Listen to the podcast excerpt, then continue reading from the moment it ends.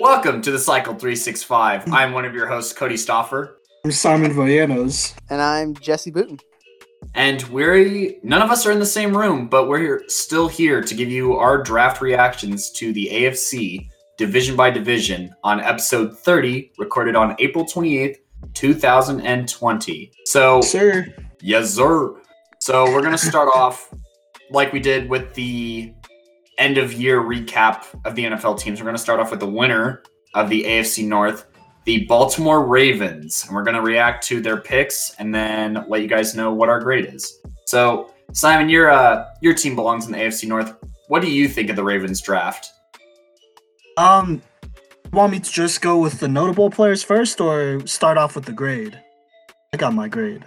Either way you want to do it. Okay. Uh, yeah. Hey, I love the Ravens draft. Honestly, well, not love because we'll be playing these players twice a year, but objectively, as a football fan, I love it. I give them a, straight up A plus. They got Patrick Queen, the inside linebacker. You know, um, for so I still don't know why they got rid of C.J. Mosley, but you know, they finally got a good replacement in Patrick Queen. I think this is a great place to pick him. And another steal, in my opinion, and just you know, to put this out there ahead of time, there's going to be a lot of steals in this draft. As we watch this draft, we realize this is an extremely talented draft. um, You know, at every position, honestly, and you know, got one of the steals in my opinion in J.K. Dobbins in the second round. Mark Ingram, he's great. He's been great, but you know he is on the wrong side of thirty. Now they have him for one more year, but it's about time they start looking for someone to take over that running back spot. I think J.K. Dobbins is an excellent pick. Other, you know, low key great picks here are is Devin Duvernay, a wide receiver out of Texas, and James. Uh, I want to say Prochi, Prochi, James Prochet. Shea, yeah, out of SMU. both of them are underrated wide receivers from Texas, and I like both of them. Uh, yeah. Oh, and then Malik Harrison. Sorry, another inside linebacker of Ohio State. Yeah, all really- together. What's up? I was just saying I really liked that Malik Harrison pick. Yeah. No, I mean it's good. You know, they run a three-four over there. I'm pretty sure they do. So good to have two inside linebackers to you know plug and play in there. Uh, if one doesn't work out, you got the other one. If they both work out, then great. But yeah, A plus for me. Yeah, I, I was gonna say I believe they got Malik Harrison. Was it in the fourth round or was it the third round? I would say this is the third round. Either 92 or 98. 98. Yeah, that's the third round. Yeah.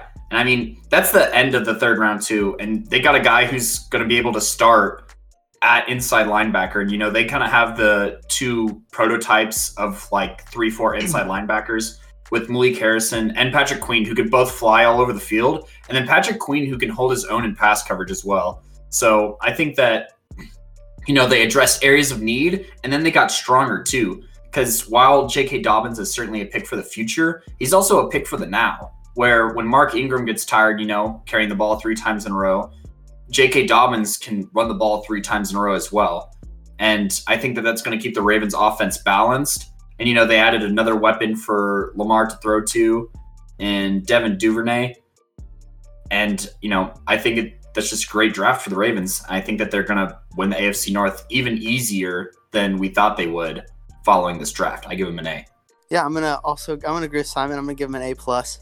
Um, I think not only like Cody said, not only did they uh, address the needs that they had, but they got better just in every facet of the game. I think.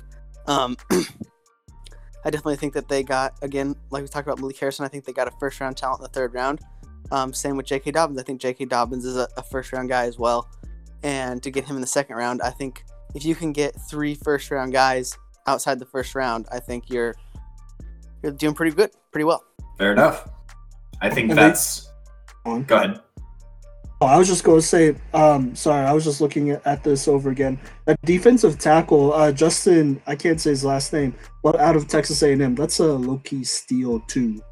Yeah. Yeah, they definitely, and I think that they also understand how important depth is. You know, because you can see they also drafted two offensive linemen, they drafted two defensive linemen, so they understand, you know, that injuries happen, and by drafting and getting depth at all these positions and staying young, I think that's going to help the Ravens make the push in the playoffs. You know, where they still have starting caliber or just slightly below starting caliber guys playing for injured people, while other teams are going to have true backups in starting positions, and we see how big of a role that plays come come the postseason. Sure, depth is always good. We got any other thoughts on the Ravens? Um, not other than I think they're gonna. I think they're gonna. Yeah, I think they're gonna definitely win the AFC North, and I think we can uh, look forward to possibly a Baltimore Ravens, uh, Kansas City Chiefs championship game. Potentially, for sure. Looking that way. So, the runners-up of the AFC North were the Pittsburgh Steelers, and Simon, I'm going to let you lead it off again, but I'm just going to put in that I wasn't super impressed by the Steelers draft. Yeah. Um. Oh, Look, man. Up. I was just saying, oh no, just that's not a good way to start it. If you go, ah, well, yeah, man. Here, I got. I'm going to pull my inner Stephen A. Smith because I've been thinking about this take for a long time. I'm not just going to attack the Pittsburgh Steelers. I'm going to attack the fan base because they're straight up. Okay, here. Let me let me, slow down a little bit. The Pittsburgh Steelers fan base be acting like a bunch of simps over this draft class, and I'm sorry if I'm like yelling in the mic. I don't know how that's coming off, but they be thinking this draft class is the best draft class ever. Like on God, bro, and it's simply not. I'm just gonna say it straight up. I don't. This probably isn't a fair grade, but I don't care. It's an F. You know? and here, before I go into all that, let me reel it back in. There are two only two picks that I actually like. One of them I like way more than the other, obviously. Uh, the first one, Chase Claypool. Honestly, I didn't like it, but it was because of who was available there. I wanted to take Jalen Hurts. I, I recognize that bias, but Chase Claypool is a good receiver. He's a big body guy, you know, with speed. He's explosive. And I'll be honest, I looked at his highlight reels and his games over and over again, trying to find something that I hated, and I couldn't really find anything. Honestly, maybe he's not, you know, as crisp of as a route runner as a Jerry Jeudy, but like the dude's like three inches taller and thirty pounds heavier, so you can't can't blame him for that. You know, he's a big bodied receiver. You know, he's compared to a Martavis Bryant minus the personal issues. Uh, no injury history that I know of, and he's a great blocker. He's someone who said he's open to playing tight end. Do I think they should play him at tight end? No, because we got Eric Ebron. But I think this is somebody who could definitely push Juju. I mean, as it is, I really like the Steelers receiving corps with Diontae Johnson and James Washington. And I'm being honest, the Steelers haven't drafted a bad receiver in years. Uh, I'm like, I really can't think of the last bad receiver we drafted. Maybe Markus Wheaton that's like 2013. That was seven, six years ago. So I'll trust them there. I'll give them that. Chase Claypool, he's a great pick. The other one I like a lot, Kevin Dotson, uh, out of Louisiana, the offensive guard. His teammate Robert Hunt got taken in the second round, and oh, came from a smaller school, but I think part part of why I like this pick is because he's a lifelong Steelers fan. Give him that. You know, he's passionate about the squad, and he's a great player. Also, he feels a need, and I didn't think we reached for him that's out of the way. Uh, I'm gonna roast them because in the third round they picked up outside linebacker out of Charlotte, Alex Highsmith. And look, man, Steelers fans be acting like this dude's like first round talent, bruh. He's not. uh, Alex Highsmith. First off, Steelers fans think this guy's a first round talent a second round talent. If I'm being honest, he's a sixth or seventh. He's he's an undrafted guy in my opinion, honestly. and you know what? they're saying that he feels a need, but we already got Bud Dupree, we got TJ Watt. I understand we lost Anthony Chickillo, sure, whatever. But I don't think taking this outside linebacker in the third round is the move. Terrell Lewis out of Alabama was there, and I'd rather take a, a chance on an injury prone former five star outside linebacker than this dude who had maybe one or two good games against Clemson or Georgia. You know what? Or not even Georgia, just Clemson, honestly. And Clemson doesn't have the most impressive offense outside, or uh, sorry, lineman ever, honestly. So it's really not that big of a deal. Plus, when he did make big plays against Clemson, it was in garbage time, so it really doesn't matter. But Steelers fans be thinking this dude's the next James Harrison. Uh, no, he's not. You know, first off, he's too slow. Second off, he ha- doesn't have the film, and third off, you know what? Like he, it's like a one-hit wonder to me. He's really not that good. It was a big reach. We could have gotten this dude in the sixth round guaranteed. Instead, we reached for him. That's a big L. Uh, next guy. Actually, I'll, I'll bunch these two guys together because they both went to Maryland. And to be honest, there's never been a good player from Maryland ever. And that's Anthony McFarland Jr., the running back, and Antoine Brooks Jr., the safety. Uh, what? When were they taken? The fourth and sixth round, respectively. Look, man. Like I said, ain't no good football players from Maryland. That's a fact. Last good that God. last Maryland football player we took was Sean Davis in the second round years ago, and that dude was a bust. You can't be telling me that these dudes gonna be any different. Anthony McFarland Jr., this dude had one good game against Ohio State in his whole career. Other than that, he's been hurt. He's been off the field. He's been suspended. All that stuff. So why do they think this dude's good? Uh, because he had a good combine or because he had one good game? Nah, bruh. That doesn't. Like, I can't let that slide. That's an L. That's that contributes to the F grade. Antoine Brooks Jr. Um, but I already talked about Sean Davis. He's Sean Davis 2.0. I don't trust him. That's a no. Then Carlos Davis. He's not gonna make the team. If I'm being honest, the only there's only one person in this entire draft class that could possibly make the team, or no, that could, will probably make the team, and it's Chase Claypool because he's talented. Kevin Dotson, I want to believe in him, but I think he's a practice squad player. The rest of them, I could see them cut. I don't know why Steelers fans think that these players are better than Jake Fromm or Jay Jalen Hurts or Jacob Eason. Like, they're not. like we should have taken J.K. Dobbins probably. Chase Claypool probably would have been there in the third round.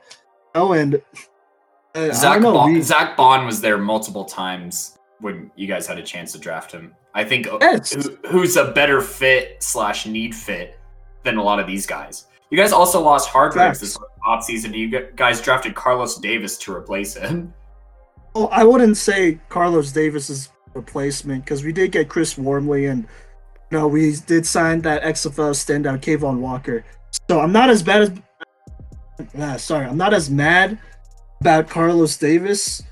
Um, well, I still am mad because I'm pretty sure I feel like we drafted somebody for no reason. Already got two guys in the offseason who I feel like will fill that hole. But this is a waste of a pick. Mo. So yeah, I don't know with that Zack Baun, um, you brought up Zack Baun. Yeah, I agree, and I don't even like the dude. Like, I don't even think he's a good, like, that great of a prospect. But I would have taken him over Alex Highsmith out of Charlotte. Like, dude, come on, man. Ah, it's an F, and I don't care. Steelers fans be acting like this is an A plus, and be calling out like, "Oh, armchair GMs be acting like they they know more than the Steelers brass." Like, look, man, I y'all are just in denial that this is a terrible draft and that this might set us back a couple years. Like I don't know why they think that we're gonna contend off of Big Ben's arm alone. This dude has not played 16 games in a while, and so it would have made sense to draft a backup quarterback. I'm gonna just be honest. Mason Rudolph isn't the answer. Our system really isn't that hard, and that's another thing. Steelers fans be acting like our system's like the damn Patriots. Where I'll, I'll edit that out. But it's like the damn Patriots like offensive system or the Rams offensive system. Like, nah, bruh. Our system's real simple. It ain't that hard to get down. And if you're saying that Mason Rudolph can't get the system down after one whole year of like sitting, and then even another year of playing basically meaningless games that don't matter, like I don't know what to tell you, but he's he's not the answer. Uh, if he hasn't shown any improvement, and you know he looks like another Landry Jones, and I, I think Steelers fans here are a little bit too delusional. I think some of them might be contracting the Rona. I think they might just be away from sports for too long. You know, we haven't made the playoffs. They haven't seen us realistically play. And they just give this draft class way too much credit. So I give it an F. Chase Claypool is the only one that I actually like, and that's it. There, rant over. well, Wow. uh, I don't know how to really follow that up. Hey, I I'll don't follow it up. I'm- I'll follow it up. All right, go ahead, go ahead. Go. Um, I'm gonna also agree with Simon. I'm not gonna say F because I do have something else to say about Alex Highsmith, but um, I'm gonna give him a D. I do think that unfortunately for Simon, this definitely this draft definitely made them, I think, the bottom of this division next year. I don't think they win very many games. Um, I think every single team in this division got better. Obviously, we just talked about the Ravens, and then we're going to get to talk about the Browns and the Bengals here in just a second. But I think they all got better, and actually, for a matter of fact, I think the Steelers got worse. So I think that it's going to really hurt them. I think they will get the last spot in the division this year. Again, sorry, Simon. Um, but the reason I'm giving them a D instead of an F is yes, I like the Chase Claypool uh, draft. I think he's going to fit in well there, and I do like the Kevin Dotson as well. But I, I will disagree with you again with Alex Highsmith. Um, I think yes, he's he's a very raw prospect. Um, I know that for sure. But I, I'll give him a little bit more faith than than what you have. I think definitely it was a reach in the third round, but um, I still think he's probably a fourth round talent guy. I do I do know he only had one good year, um, but he has the, the, build and the frame for for what you're look like you're looking for in, in, a dominant pass rusher. Um, I know he's a little slower, but he can continue to work on that. And I think I'll just give yeah I, would give him a few years in the league to see what he can do. Um, he's not the flashiest prospect, but I would I definitely had him on my draft boards, and I think that he might be able to, given given the right amount of time, he might be able to make an impact. I'm gonna I'm gonna follow up, and I'm probably gonna give the Steelers a D, maybe a D minus, because I mean, just looking at the positions that they drafted, I don't think that those are the areas of need that necessarily needed to be addressed, or they weren't the right players to address their needs. I mean, I just don't think that, you know, I know that the Steelers' offensive line is getting older, and, you know, there's a reason that their quarterbacks get banged up all the time, you know? And I think that addressing that by drafting a lineman, like a higher graded one than Kevin Dotson, might have been a good move. You know, one that would have eventually been a replacement basically for the older tackles that they have. I also think that cornerback could have been an area to address. I think I don't remember who got Bryce Hall, but whoever did, it was a steal because I feel like Bryce Hall is going to be a starting level cornerback. And there are multiple times when the Steelers had a chance to get Bryce Hall and they just didn't. So I don't have a lot of faith in the Steelers secondary. I think that that's been a position in question basically since well, always really, but since like Troy Polamalu hasn't been playing there. I mean, they do have Minkah Fitzpatrick, but you know, Leon Hall isn't getting any younger. Or it's not Leon. Hall. Oh, Haden? Haden, yeah, yeah, yeah. Joe Haden. Joe Haden isn't getting any younger. and I think that they should have addressed that because it was a pretty deep cornerback class. Yeah, no, I agree. I mean, Look, if I could redraft this, I wouldn't take Anthony McFarland Jr. I'm pretty sure Shane Lemieux, the guard out of Oregon, was still there. If he wasn't, then you know doesn't matter. We still could have took him. I probably would have t- taken him there, or even Solomon Kindley out of Georgia. He was there as well. Of Antoine Brooks, that's about where Bryce Hall went. And Bryce Hall dropped it because he had this like fracture that wasn't really like going super fast. So I, I get that, but i still rather have taken Bryce Hall, you know, throw a flyer out on him than Antoine Brooks Jr. out of Maryland. There's that. Um yeah, no, I agree. And like let's let's just be clear here. I don't think the Steelers got worse because like the whole team has regressed. We've gotten worse compared to other teams because other teams have gotten better. Because I think the AFC North in general, they, you know, they really attacked their uh, position needs uh, this offseason and in the draft as well. So the Steelers basically were returning the same squad, have a solid defense. You know, Joe Haden, we could expect him to take step back, but even then, that's not, you know, that's not the worst thing, honestly. Um, offense, you know, I want them to take a step forward, but like you said, our line is kind of falling apart, and I felt like we should have got more linemen. Honestly, it is what it yeah. is, I guess. So you heard it here first. The cycle three six five basically all agree that the Steelers draft was bad because they either took the wrong players at the wrong time or they just didn't draft the right position. Is that does that summarize the Pittsburgh Steelers 2020 draft? Yeah, the fan base needs to wake up. Stop acting like a bunch of simps, man. We looking like a like the biggest idiots on the internet, to be honest, saying that y'all gonna win the We're gonna win the division. I, I can't even say y'all because I'm part of this fan base, but like I'm embarrassed for y'all because y'all be looking like a bunch of clowns. For real though, like of my face with that. I'll get so much hate. I don't care. Let's move on. Up next, we have the Cleveland Browns.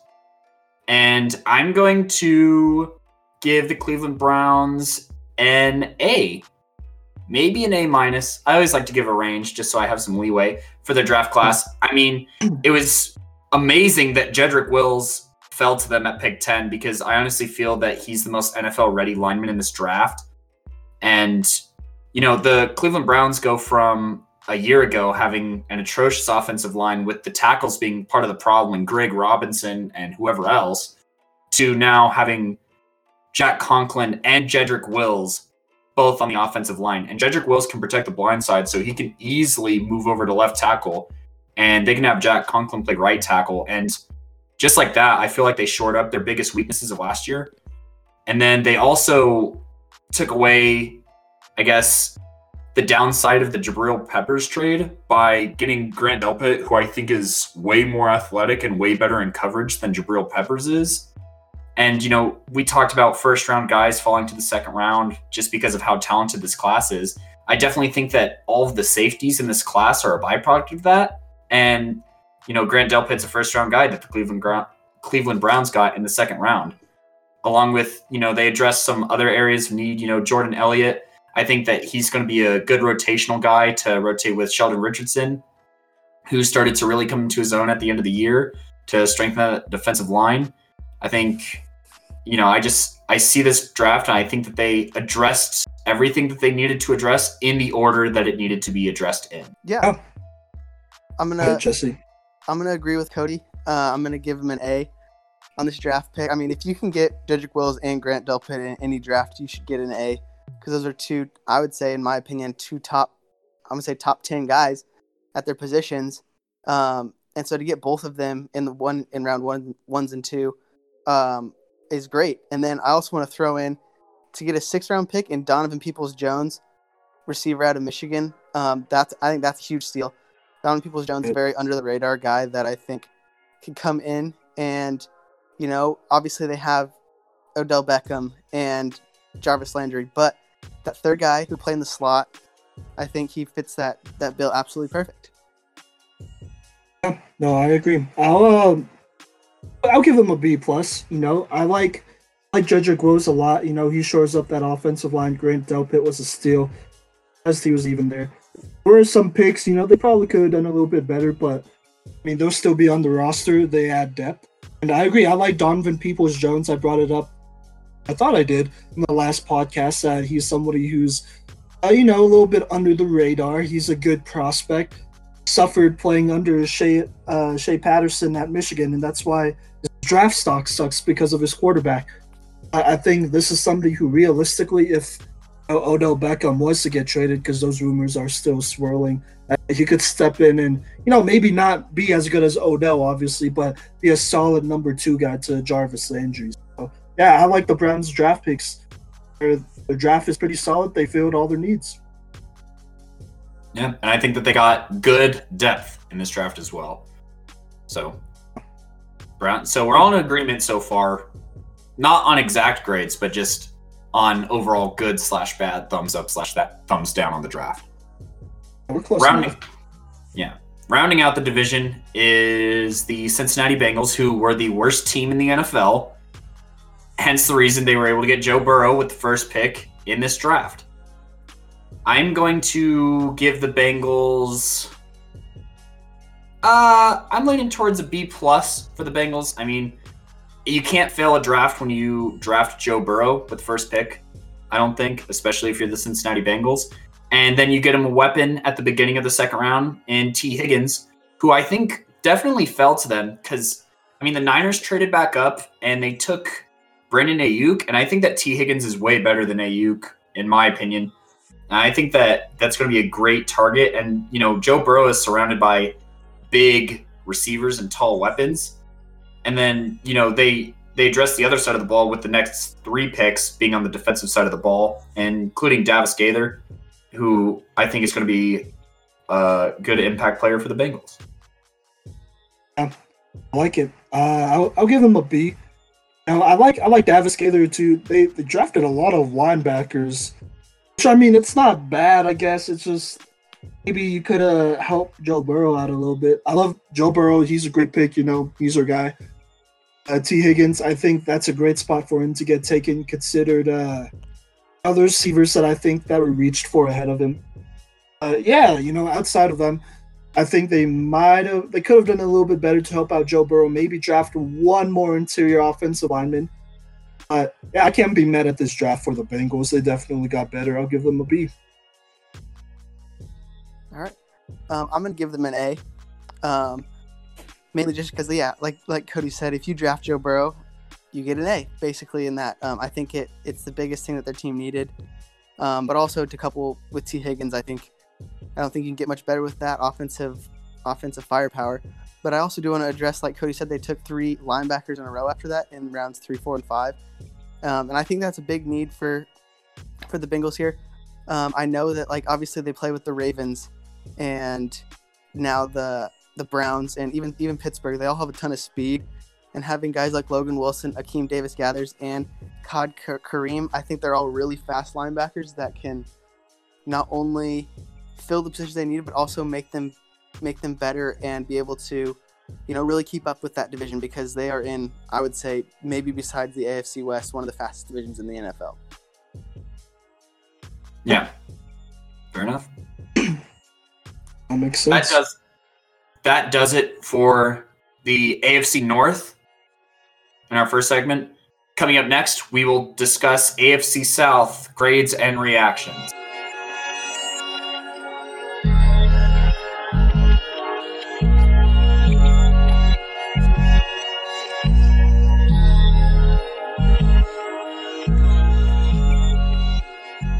Right, everybody, welcome back to the Cycle 365. This is uh, our our post draft reactions um, episode, and um, we are now going to go into the AFC South. Um, again, as Cody said at the beginning of the show, we are going to go through it uh, through each team as we uh, rated them, or not rated them, but uh, how they won the division in our end of the season um, rankings. So, um, first team we're going to look at in the AFC South is the Houston Texans. Um, I'll start off by saying, I mean, it's maybe not the best draft, but not the worst draft. I think it's I think it's mediocre. I'm gonna give them I'm gonna give them a C plus. Um, I mean, I think Ross Black Ross Blacklock, who they got the second round. If you remember, they did trade away their first round pick. Um, so they didn't have a first round pick, and they really didn't have any picks at all in this draft. But um, they did get Ross Blacklock, the defensive tackle out of TCU.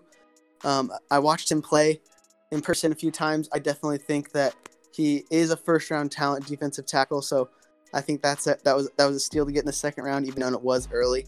Um, he's he's a big. I wouldn't say he's very big, but he's a he's a fast defensive lineman with quick hands who can shoot underneath guards and centers and fill a hole. He just has a, a knack filling the hole. Um, I'll also say that edge rusher Jonathan Green, Greenard out of Florida I saw him play quite a bit too. I think he will be able to get after the the quarterbacks in the NFL. Um, he's pretty quick, um, so I think that they got a good edge rusher in Jonathan Greenard.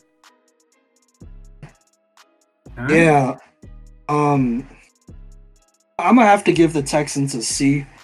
It's about it's all right, you know. They still got they got a guy, they got a good one in Ross Blacklock. I think, I like Jesse, you said you said that he has really good hands, and I agree. Uh, I, I, like how he uses his hands. I think he'll be see a great guy to put next to JJ Watt.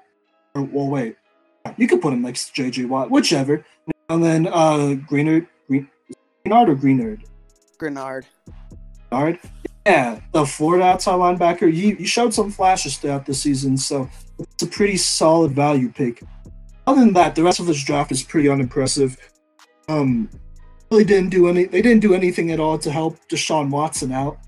I guess they got Laremy Tunsil in that trade, but still, though, like got rid of DeAndre Hopkins, and yeah, I don't know. That's that kind of leads into my point where I'm going to start off by saying that this Texans draft is a C minus. Ross Blacklock, we've all said it once, and I'll say it again. He's a great pick, and it definitely helps lessen the blow of losing DJ Reader this past offseason. And I think that Blacklock will be even better than Reader was. It's just, you know, he just passes the eye test. However, I just think that five draft picks isn't enough to fill all the holes on this Texans team. And I think that, you know, they lost the draft before it even began by trading away all of their picks. I mean, you know, they got Ross Blacklock at the cost of DeAndre Hopkins, basically. And, you know, when you're uh, Blacklock's a good player, but he's not an all decade kind of talent. You know, he's not I don't think that he's going to be remembered the same way that DeAndre Hopkins is, you know, in NFL lore and history. And, you know, part of that's due to position, but I think that, you know, they just gave up too much for that. And, you know, I I think when you think about a draft, you know, you think does did team get better or worse? I think that the Texans got worse because of how much draft stock they traded away. So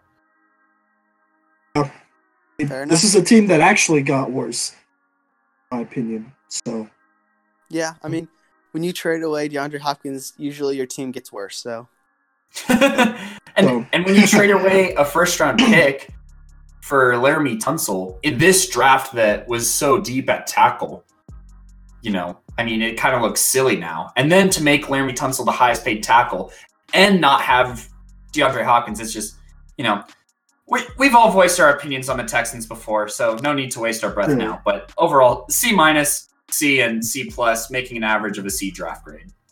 Could definitely be worse. Um, I mean, Laremy Tunsil made a Pro Bowl, so we'll, I'll give him. Wait, wasn't this year's second Pro Bowl? I don't know. I just wrong? Well, I, I don't remember worst off thing. the top of my head. No, yeah, Tunsil, I'm, I'm more and more. Tunsil's good, but to have a first round draft pick, I mean, shoot, Josh Jones fell to the third round, so like, you know. It's true. That's true. But we'll, we'll uh, I'm more mad at Hopkins. Yeah, well, we can move on though.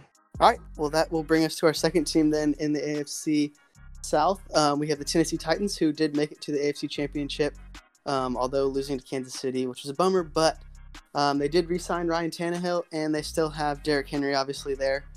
Um, so yeah, let's jump into their draft. Um, I'm gonna give them right off the bat here. I think I'm gonna give them an A. Um, I think they filled a lot of holes that they needed to. I mean, I want to. The glaring one here is Kristian Fulton. they haven't re-signed Logan Logan Ryan yet uh, at corner.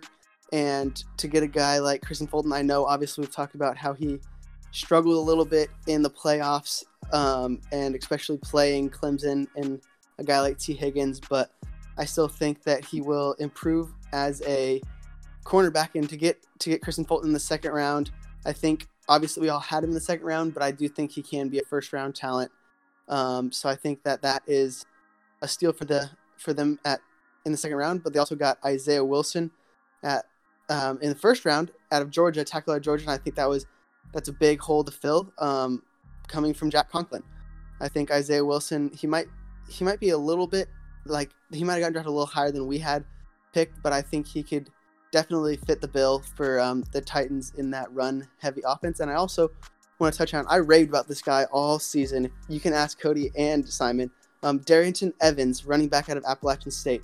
This guy is I my comparison is Darren Sproles. He looks like Darren Sproles when he runs. He's really fast, small little guy. Um, he knows how to score points, and I think you'll see that in in Tennessee with again that run heavy offense. Um, and so to, to couple him, to couple Evans with uh, Derrick Henry, I think is is a very big steal for uh, for the Titans here. I'm going to echo Jesse's opinion of the Titans having an A in this draft. And here's why. When you're a contending team like the Tennessee Titans, who were in the AFC Championship last year, you're going to lose players to free agency. And the Titans didn't miss a beat.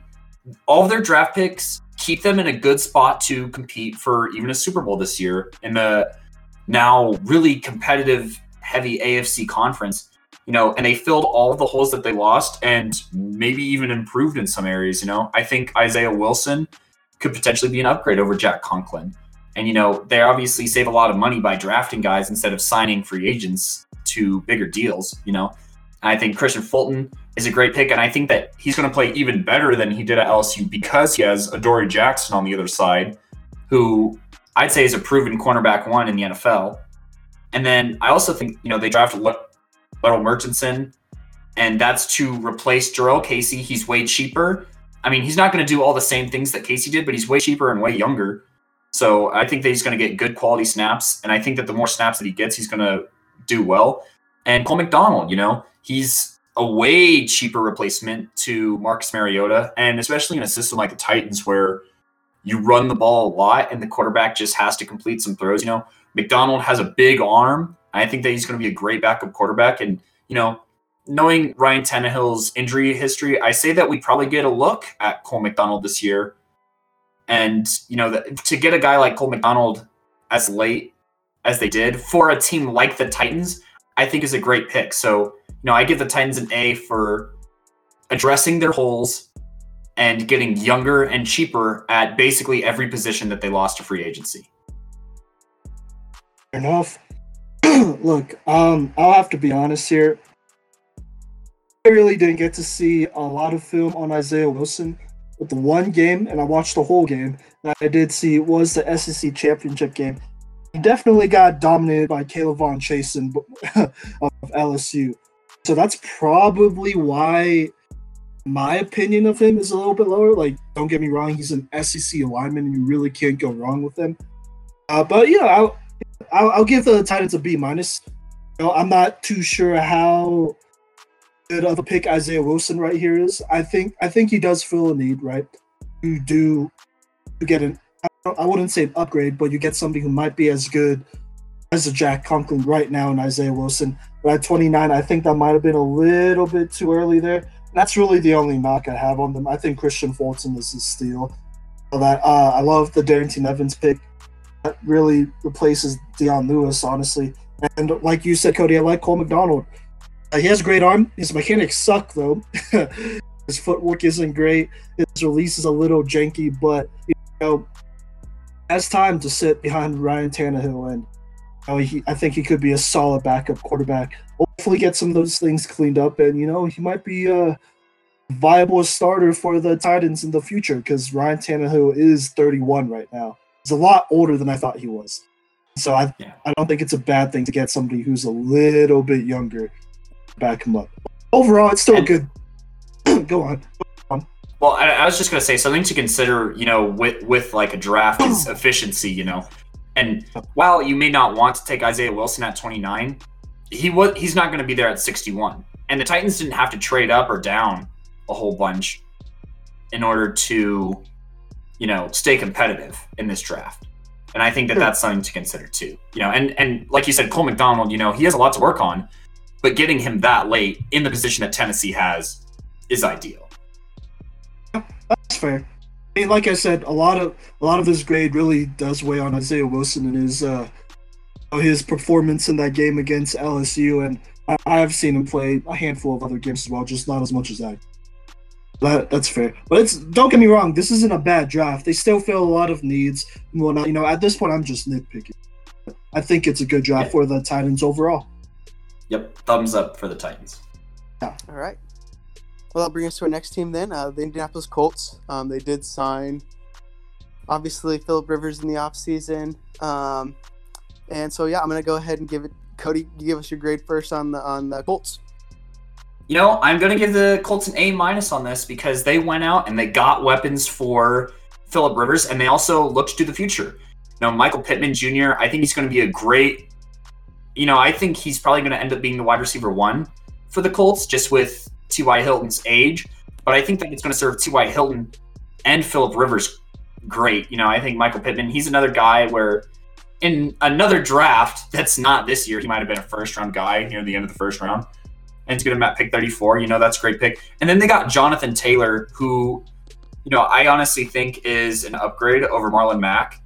And you know, it's also good that the Colts have Marlon Mack though, because you guys know my biggest concern about Jonathan Taylor was just the fact that he was a Wisconsin running back and he had so many carries, but he's not going to be expected to carry the ball all the time and have the ball in his hands every play because they have Marlon Mack. And I think that that gives the Colts honestly the best backfield in the AFC South potentially I mean, other than maybe the Titans, and then therefore one of the best backfields in the AFC if you are at least comparing them in the same conversation to the Titans, you know. And I think that Julian Blackmon is an excellent pick, and Jacob Eason is a good look to the future. You know, I mean, taking him with the 122nd pick, that's the beginning of the fourth round, I believe, and I think that's exactly where Jacob Eason belongs. You know, Philip Rivers is signed to a one-year deal, and Jacoby Brissett, I think, has one or two years left on his deal. I think that Jacob Eason could pick up where those guys left off, especially under the tutelage of Philip Rivers, knowing that he's in the twilight of his career. So I give the Colts an A minus for this draft. Not an A, but a A minus just because I think that they got a lot better and they put themselves in the best position possible with their agenda to compete now and win now. Oh, I I like it. Did you say A or A minus? A minus. Minus? Yeah, I'll, I'll agree with that. I, I would I would give them an A minus. I think. You know, first off, the DeForest Buckner trade that ended up well. You know, you got a good lineman too, so you could kind of add that to that draft class for this draft True, class as well. Yeah, but, I mean, altogether, this is a really good draft class with position there, and they drafted really well in my opinion, and they did a really good job of, uh, you know, finding value at positions that they needed. You know, I love the Michael Pittman. Uh, sorry, not trade. Michael Pittman pick. I think he he could be a stud. He's a big-bodied receiver. Uh, he would be a great compliment to T.Y. Hilton and uh, Parris Campbell. Jonathan Taylor, you already hit on it. You know, uh, his you know his his worries was really just his durability, but you have Marlon Mack there, and honestly, this is a backfield that could average anything from 180 to 200 yards a game. Honestly, rushing yards, obviously. And I personally love the Jacob Eason pick. This is somebody that I wanted the Steelers to pick up. Honestly, man, he just has a rocket arm. You know, people have compared his arm talent, his arm talent, just his arm talent, Patrick Mahomes. You know, just you know, he could throw on the run like and throwing dimes. You know, 60, 70 yard dimes. Uh, his biggest concern is honestly his attitude, and he would be the first one to say it. He has been the first one to say it that he partied too much at Georgia. That's why Jake Fromm easily took his spot and never gave it back up. And, you know, even at Washington, like he did have struggles, and it was because he didn't know the playbook as well as he should have, even though he had a whole year to study it. You know, sounds a lot like Mason Rudolph, but I'm just saying I think this is somebody who could, oh, he he could use the time to mature under Philip Rivers, Jacoby Brissett, and you know possibly be the quarterback of the future. So yeah, A minus. I love this draft class for the Colts. Yeah, I'm gonna just re- reiterate what you guys said. Basically, I, I'm I'm gonna give them an A. I think um, I think they fill the hole. I think Michael Pittman um, is what puts an A for me. I think that is exactly what they needed. Um, they've always needed that big body receiver, like you said, Simon, and they got that in Michael Pittman. Um, but I also just want to hit on the Jo- Jonathan Taylor thing. I mean, now you like you, you guys have said, now they now you have two number one guys in the backfield, and neither of them have to carry the load. You can split them evenly, and having two number one running backs, um, as we can see in the NFL this, this these days, is very beneficial. So having Jonathan Taylor um, in the second round, obviously at pick nine, so still early. Um, I think again, me and Simon had him as our number one running back in this draft class. Um, having him go at uh, number two was was a, a great pick for a, a team that I definitely think will compete for possibly the Super Bowl this year in the AFC. This was a great draft by the Colts. Like I didn't realize how good it was until like looking at it a bit more now, but like I remember thinking during the day that the days uh that the draft was happening, like, wow, this is a good draft class. But wow, this is a good draft class, and the Colts are gonna be a potential threat for the AFC this year. I think. You're right. I think I just want to touch on two real fast before we move on. I feel like because we've talked about how talented this whole draft class was as a whole, that it's hard to mess it up. Unfortunately, the Steelers did, but I know. it's hard. To, it's hard to mess up this draft class because of how much talent was there. Um, Well, so you're going to hear moving forward. You're going to hear lots of A's from us. I'm assuming A's and B's because this was just a really talented draft cla- class. It's been one of the more talented ones I've seen in really the last probably 10 to 15 years. I can't remember a more talented one. I think I, I was thinking about this the other day. I think it's pretty comparable to the Patrick Peterson, Julio Jones draft class. Wasn't Von Miller in there too? Was Cam? 2011, I think. Yeah, Yeah, That's- 2011 that's what was this- the, 2011 was the first one I thought of.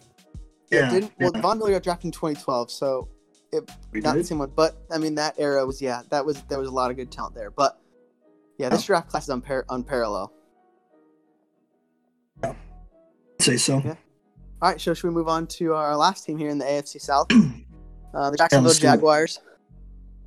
So, Simon, I'll throw it to you first. What is your grade on the Jacksonville Jaguars, and who sticks out to you in their draft? I had a lot of draft picks. I I don't know. I don't know how many of these dra- oh no, how many of these draft picks they'll actually hit on. To be honest, but I mean, you really like like we said, it's a be deep class. So I mean, eventually you'll hit on something, right?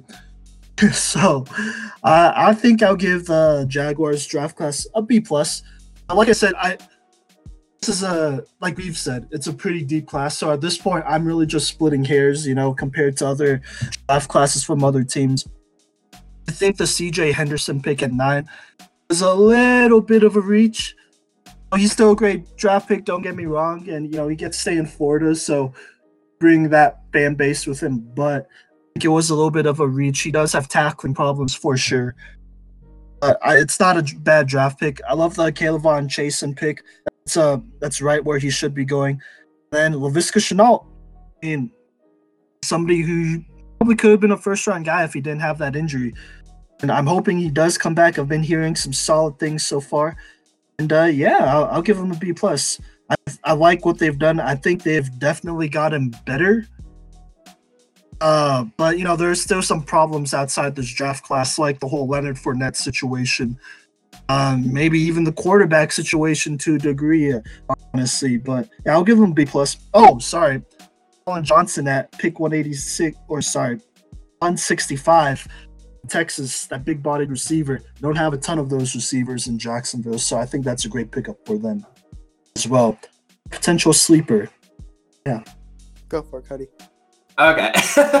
so, you know, uh, we, Jesse and I, well, we, we were all watching this draft together, uh, Simon virtually with us, you know. Um, CJ Henderson is a good pick, you know, and I think that they had to take him at nine because I don't think he would have been there at 20. You know, I know that they were willing to listen to some phone calls, but, you know, I know one team, the Atlanta Falcons, they were trying to jump into the top 10, and I think they definitely would have taken CJ Henderson here. And I think that CJ Henderson was the second best corner in this draft. And that there, you know, there's not like a huge gap between like two and three, but I think that there is a gap that exists. And I think that he was definitively the second best cornerback in this draft. So I think that that's a good pick there. You know, K'Lavon, we talked about him a little bit earlier when he was bullying Isaiah Wilson, but he's a great draft pick. And, you know, I think that he's a multi tool guy and drafting guy like K'Lavon Chaisson, you know, is it's good because I mean we talked about Jadeveon Clowney going to the Jaguars, but I think Caleb can do everything that Jadavion can do, and maybe even more, just because he is able to play in pass coverage. He did match up against slot receivers, you know, not a lot, but you know enough to show that he can do it from time to time, and he could definitely play zone defense. So I think that Caleb is a great pick here. You know, Laviska Shenault Simon talked about it perfectly. You know, if he comes back from injury, this is a guy who he was compared to Julio Jones at times throughout his collegiate career. And if the Jaguars get a Julio Jones esque Laviska Shenault, then I mean, he's leagues better than he's automatically the best receiver on the roster if he's healthy, I think, and maybe even a top 10 receiver in the league if he's completely healthy. And you know, Laviska at full health, I think could make a push into the, you know, Jerry Jeudy, CeeDee Lamb, Henry Ruggs conversation of like the best receivers in this draft when he's fully healthy. Obviously, the health concerns are the reason that he fell as far as he did, but I think that's a great pick. I think DaVon Hamilton is a good pick at defensive line, you know, and the Jaguars made it known that they were basically reshuffling. You know, they got rid of all their old players. They traded away Bouye, they traded away Calais Campbell, you know, they let a bunch of people walk in free agency, and they're just getting new, younger players in. I think that Josiah Scott is going to be a good cornerback two or three, complementary of CJ Henderson. You know, and you know, I'm not going to say that this Jaguars team is going to be good, but they have pieces. You know, because I think that last year they were pretty empty, and you know, Simon brought brought up a great point that Leonard Fournette is still an issue, and I think that they should have drafted a running back. So for that reason of drafting all the talent that they that they did, but not being in a place to compete this year, I'm going to give them a B minus for this draft. All right. Well, I will just flip that uh, minus to a plus. I think I'm going to give the Jaguars a B plus in this draft. Um, like we said, we've already talked about the top three guys. Um, I just want to put in my two cents for Laviska Shenault. I mean, I watched him play all of his career at Colorado. Um, and I'm gonna I'm gonna go out and say if he comes back fully healthy, obviously he's in Jacksonville, which hurts him. But if he's on another team like Atlanta, I do think Laviska Shenault, if he's healthy, makes an MVP push in the NFL. Um, we saw Julio Jones win an MVP. Wait, no, he did not. It was Matt Ryan. No. My apologies. Um, Offensive or sorry, Yeah. offensive player of the year. yeah, offensive player of the year. Um, and I think that, yeah, if Laviska Shenault is healthy, I think he can make a push for the offensive player of the year. Um, he is he was compared to Julio Jones throughout his college career. Um, they even said look out for this guy because he's a little bit bigger and a little bit faster. So um, if you get a guy like like Julio Jones but a little bit bigger and a little bit faster, if he's 100%, um, I think it's the steal of the draft for sure. Um, to get him in the second round, I think he's if he comes out healthy, like we said, um, he will be a great number one receiver, and he'll be in Jacksonville for a long time if they can figure out the quarterback situation. Um, but I also want to touch. Cody just touched on Josiah Scott for for a little bit. The reason he fell to the fourth round was he's a little bit undersized. Um, if he was a little bit bigger, I think he would be going around the second the second round, um, second round grade. I think he's a very talented player. He does come from a um, a family where they had four, including him, four defensive college collegiate defensive back, So it's definitely a talented family. So he has the genes there. Um, I know Simon touched a little bit on Collin Johnson. Obviously, I think he's going to be uh, an impact player at, at his position. I think wide receiver. I think he to get him in the fifth round is a big steal. Um, he was he was a dude for Texas, so um, given given the shot, I think he can um, really really thrive in the Jacksonville offense. And uh, the final guy I want to touch on is Shaquille Quarterman, linebacker out of Miami. He was the first Miami guy to get drafted um, out of this this class, and I, I heard some crazy stat like this is the first time in since like 1980 that uh, a Miami guy hasn't gotten drafted till the fourth round. But um, that being said, I think Shaquille Quarterman is. Um, I know we talked about it in our our previews. I think he is what what Jacksonville was looking for. Obviously, I know they signed Joe Schobert, but I think Shaquille Quarterman, he is one of the best leaders I think in this draft class. He um, he was the leader at Miami, and he earned that position through through hard work and just the ability to, be ability to lead. So I think Shaquille Quarterman will fit into that Jacksonville defense um, great, and I think he can lead lead that defense. They could they could definitely find an identity in a guy like Shaquille Quarterman. Agreed. Uh, Quarterman's underrated in my opinion, and he could he could definitely contribute right away. It's good they you know signed Joe Schobert, but it doesn't hurt having a little bit of depth, and you know I think that's that's a good pick as well. Yep. So does that do it for the Jacksonville Jaguars? That does, and that that in turn wraps up the uh, AFC South. Sure does. Coming up next, we got the AFC East.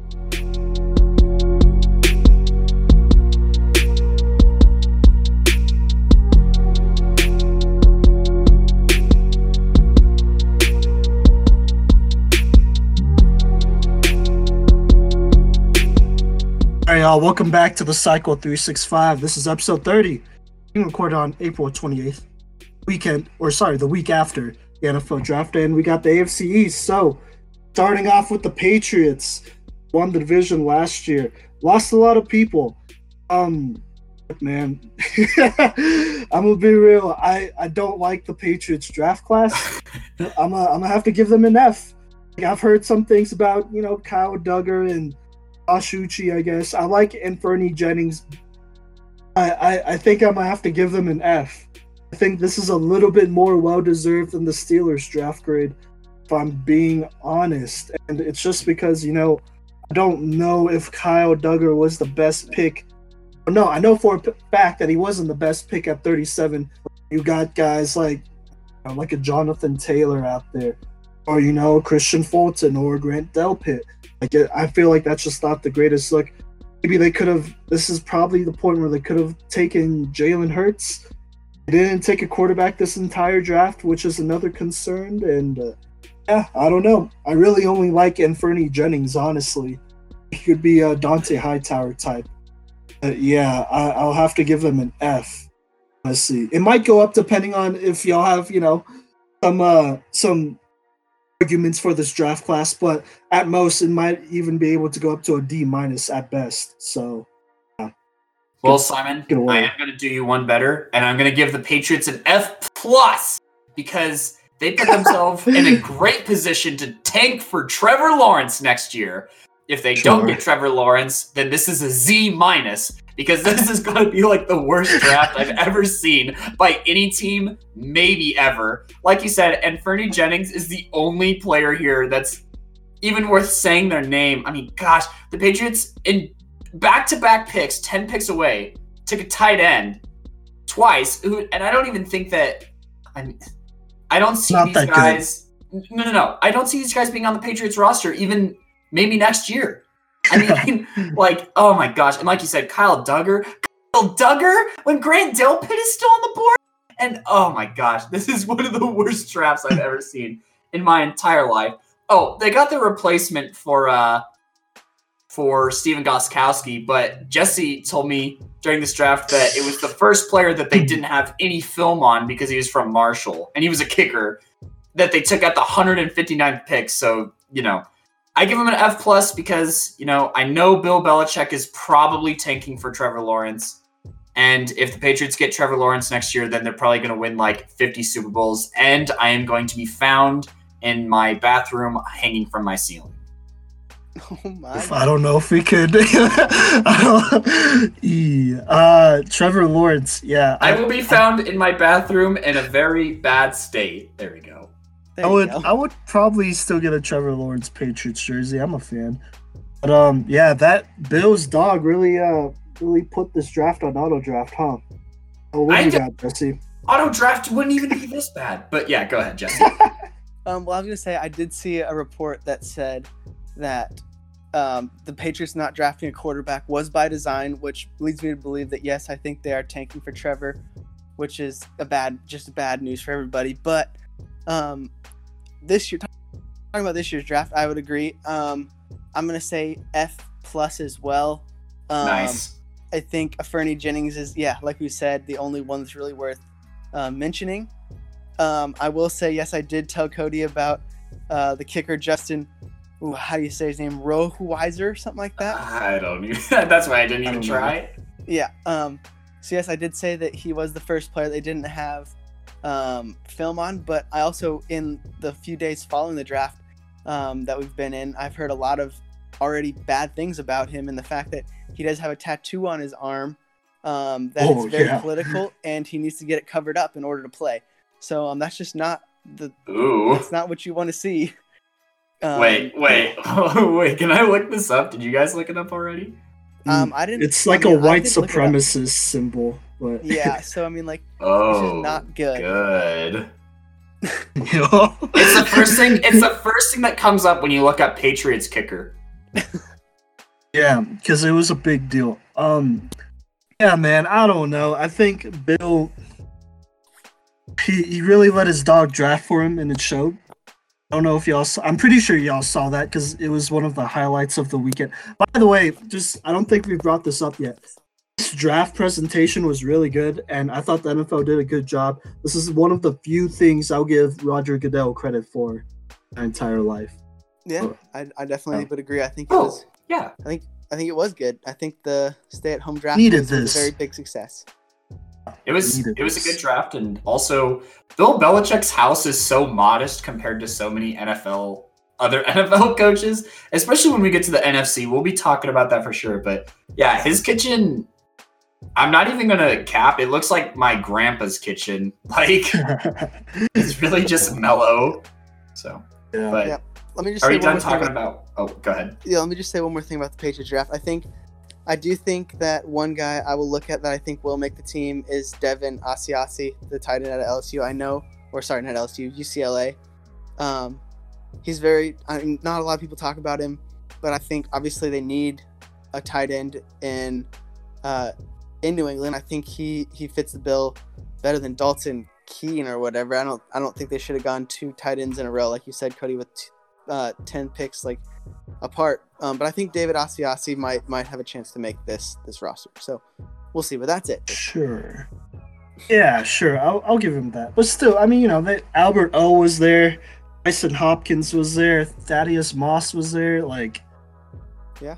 Thaddeus you know, Moss Thaddeus Moss didn't even get drafted though. He was a he was a undrafted free agent. it's true. That was surprising. But we'll get to that uh, probably next week, though. Um, is there anything else y'all wanted to add? No, Patriots draft bad. Patriot draft bad. All right, let's move on to the Bills, who will probably take over this division moving forward. But you know, I honestly, I, I kind of like it. You know, they didn't didn't have a first round pick, right? They got Stefon They did. Diggs. Yeah, they Yes, did not. Stefon Diggs is a part of their- Diggs. Yeah. So if you add him into this, this probably gives them, you know, one letter grade better. I think I'll give them a solid B. Um, yeah, I'll, I'll give them a B. I like the AJ Epenesa pick. You know, you add another beast uh, with Ed Oliver. They continue to build that defense. Zack Moss, that's a great compliment to Devin. Uh, sorry, to Devin Singletary. Um, and then Jake Fromm. You know, I think think Josh Allen needs to be pushed. He's been a little bit too comfortable his first two years, and I think this would be good because Jake Fromm, he's somebody who takes care of the ball way better than Josh Allen, and he might be considered, at least in my opinion, I, I consider him a way better leader, and intangible wise, just way better than Josh Allen. So he's somebody who could potentially learn from Josh Allen, and you know, if Josh Allen doesn't work out, you got another guy in there that you could try out. And there won't wouldn't be that bad of a you know of a talent drop. If not, then you could trade him back and you know get some value for him. But I, I'll give them a solid B for this draft. I will also give them a solid B for Buffalo Bills. Now, I mean, Zack Moss, I think, is a great pick for Buffalo. And honestly, I think that he could even potentially be better than Singletary in this system. And, you know, I think that having two solid running backs in the backfield will take the pressure off of Josh Allen or Jake Fromm, whoever's under center. And I think another thing about the Jake Fromm pick that I really like is, you know, Josh Allen is a mobile quarterback. He does run around. He does put his body on the line. You know, he doesn't slide as much as, you know, Buffalo would probably like him to. So having Jake Fromm as insurance is a good thing. And I think that we might even see Jake Fromm play uh, a few times this year. You know, you already addressed AJ uh, Epenesa is a good pick. And, you know, I think that, yeah, I think that this is a solid draft. And, you know, they got a couple more wide receivers just to uh, throw in the mix there. And like, like you said, Stefon Diggs is a great first round pick, honestly, and probably the best receiver that Buffalo has had. I mean, he's better than Sammy Watkins was, even at the peak of his powers. So I don't, I can't remember uh, Buffalo wide receiver as good as Stefon Diggs. Yeah. And going off that, I'm gonna actually go ahead and give this draft class an A um, for Buffalo. I think, Oh, Obviously- Jesse, you're such an easy grader. but I wish- Buffalo. I wish Jesse was my professor's dude. yeah, he's a greater. But I think I think what comes down to the fact that obviously I know we can't throw um, Stefon Diggs into this, but for not having a first round pick, and I look at like their second, third, fourth, fifth, just this draft thing, like they they did get first round talent guys um, later in the draft. I mean, I think AJ Es- Epenesa is a first round talent guy. Obviously, he has some some growing to do and um, a little bit of developing to go through, but I still think he's a first round guy, and to get him at pick 54 um, in the second round, late in the second round, I think is is huge. Um, also, I know we touched on Zack Moss. I think he'll be the starting running back there um, in the near future. Um, I, I want to say he'll probably start over Devin Singletary this year, um, just because I think yeah he fits that that bill more. Um, I also like the love the Jake Fromm uh, draft. I think he that he's a great insurance backup to um, to stick in there. And then I want to say uh, Gabriel Davis and Isaiah Hodgins. Those are two guys I'm looking at. Two receivers, one in the fourth, one in the sixth. I think that um, throwing those two guys into that um, receiver room is is huge. I think Isaiah Hodgins is. Uh, I think he's a, a fourth round talent guy that they got in the sixth, just out of or- uh, Oregon State. That's why he fell so so far. But I think that he can be a guy that can make a difference um, on this team. That's fair. I'd see it. So yeah, Hey. Is there anything else? I think that's it for the. Bills. They didn't do anything to hurt them. They uh still on track to lead this division in the near future. All right, so moving on. The New York Jets. And you know, I'll I'll go ahead and give them an A right here. They drafted way better than I thought they would, than they have, I should say, in the past. Uh, let's let's start with their first round pick, Mekhi Becton. I think this was kind of expected here. You know, you got to protect Sam Darnold. Uh, this is a good pick as far as I'm concerned, and yeah, I I mean, I'm sure there are other guys there, but I think at this point you gotta gotta work towards you know progressing Sam Darnold. And oh, I'll, I'll give Sam this. He has shown some flashes this last season, and now it's just more of a you know let's get consistent, let's stay healthy, that type of thing. I think Mekhi Becton's a great step towards that for Sam Sam Darnold. And they picked up Denzel Mims the second round. This is somebody who I felt should have went in front of Jalen Reagor uh, potentially, but oh, it is what it is. They they he fell to them.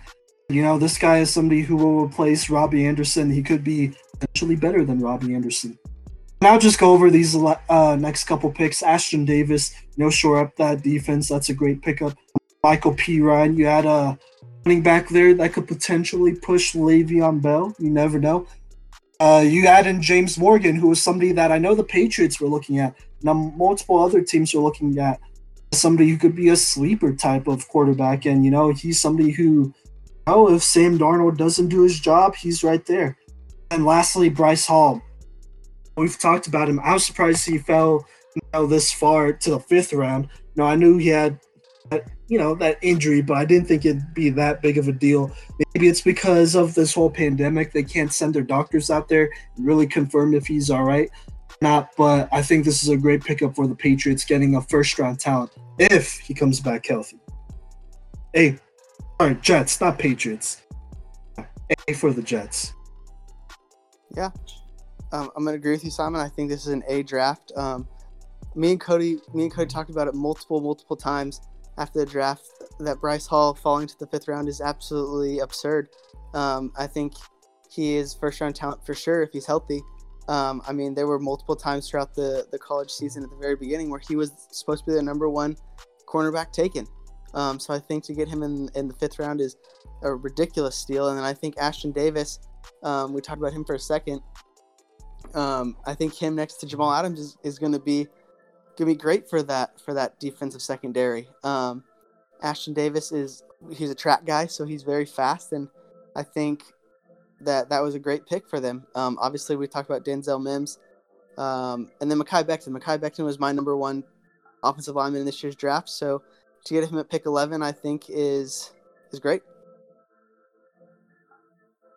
Yeah, um, I'm gonna also give the Jets an A. I thought about giving them an I, an A minus because I don't know. I don't know if James Morgan was the best pick. You know, I mean, Jake Fromm was still there when they took James Morgan, but I I'm gonna say that every other draft pick, it, James Morgan was the only thing stopping the Jets from having an A plus draft, in my opinion. Mekhi Becton, great pick, probably the best offensive lineman that the Jets have had in a very long time, maybe since DeBrickashaw Ferguson. You know, he's he's pretty raw, but I think that he'll round into a solid long-time Jets defense or offensive tackle. And you know, it gives Sam Darnold some protection. Denzel Mims was an absolute just I, I'm gonna call him a steal at pick 59 just because of some of the guys that were taken in front of him. Uh, I think that Denzel Mims should have went a lot sooner in the draft. And you know, uh, a lot of people had the Jets taking, you know, a wide receiver in the first round with their pick for Sam Darnold to throw to, but they managed to hit the nail right on the head with these first two picks to give Sam Darnold something to work with by protecting him and giving him a legitimate target. I already think that Denzel Mims is better than Robby Anderson. I think Robby Anderson's kind of a low key clown. So, you know, I think, and Denzel Mims isn't going to do anything stupid and like getting off the field trouble. I don't think. You know, I think he's a good guy. Ashtyn Davis, I was really, really high on Ashtyn Davis coming into this draft just because of how athletic he is. And I think that, you know, you pair Bryce Hall, who we've all talked about is a huge steal here at pick 158. Ashtyn Davis is, you know, he's kind of a he's kind of a cowboy, you know, and he's like the opposite of a gunslinger, I guess, like on the defensive side of the ball, where he's kind of a wild card. You know, he's super fast. He relies on his athleticism a lot, and I think that that's going to work just because of how skilled Jamal Adams and Bryce Hall are. That Ashtyn Ashtyn Davis's play style is going to work. He's also a guy who can blitz, you know, and they can use him on special teams. I think that he's going to be he might be the Pro Bowl selection for special teams. I know that that's not usually a big deal, but you know the Jets will take any Pro Bowlers that they can get. And I also think that Lamichael Perine is a great pick here. You know, I mean, he kind of comes from Florida, pretty sure, and you know his I think his combine was pretty all right. And you know, considering you know that Le'Veon Bell is still kind of a question mark, I think that Perine can. You know, he's a guy who could probably carry the ball 20 times a game for this Jets offense.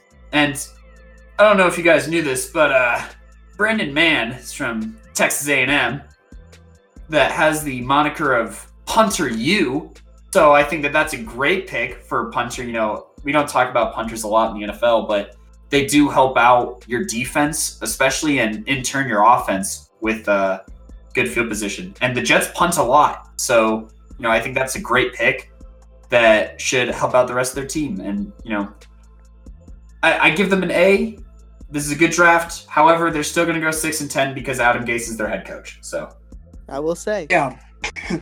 LaMichael Perine Is that- is the cousin of Samaje Perine, so there's there's some ties there.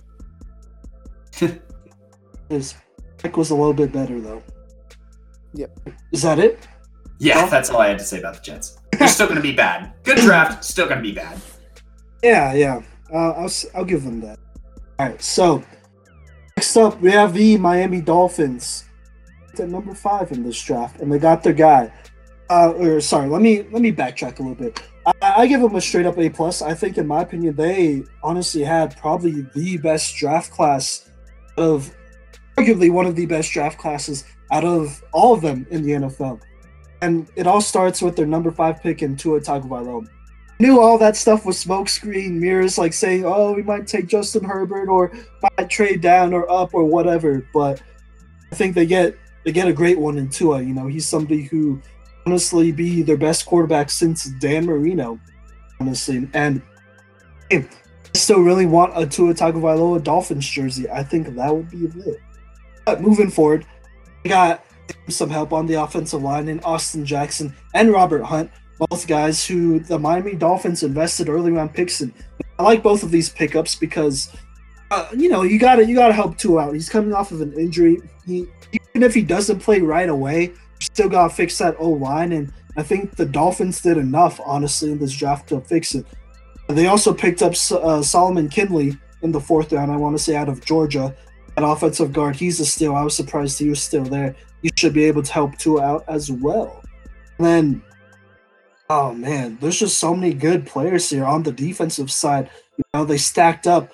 Uh, I'll, I'll go in reverse order. Curtis Weaver, he I was surprised he was there in the later rounds. Great. He definitely had him mocked. Yeah, we had him mocked earlier on. I think he's a possibly day one starter. Yeah, that's a great pickup. Brandon Jones, the safety out of Texas, he was solid for us. He was uh, one of our younger guys who really stepped it up, and I think the Dolphins are getting a good one to p- replace Reshad uh, Jones. I think, and Yeah.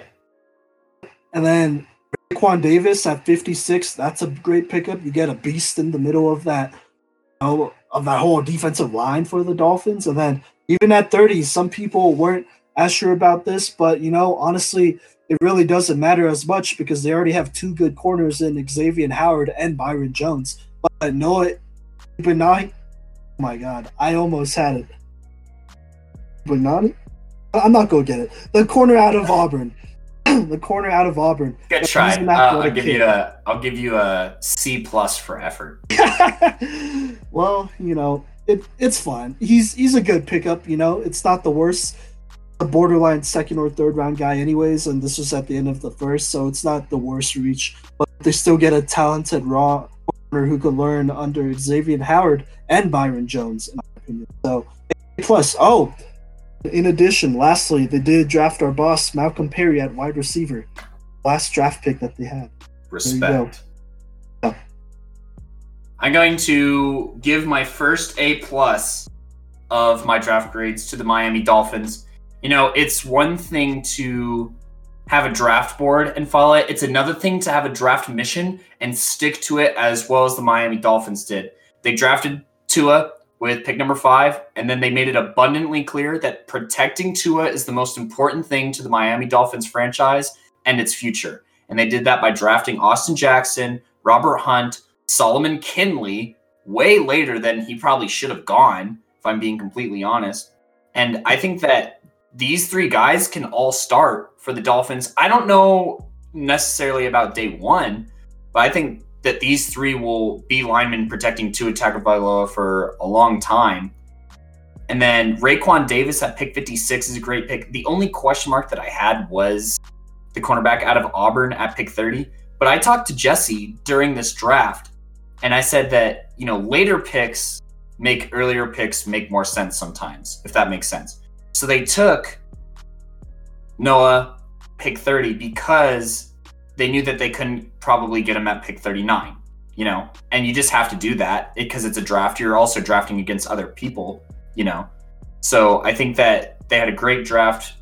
Simon, you already mentioned it. Curtis Weaver, great pick, you know. And we'll see if Malcolm Perry ends up playing for the Dolphins, you know, just because he is coming from a military institution.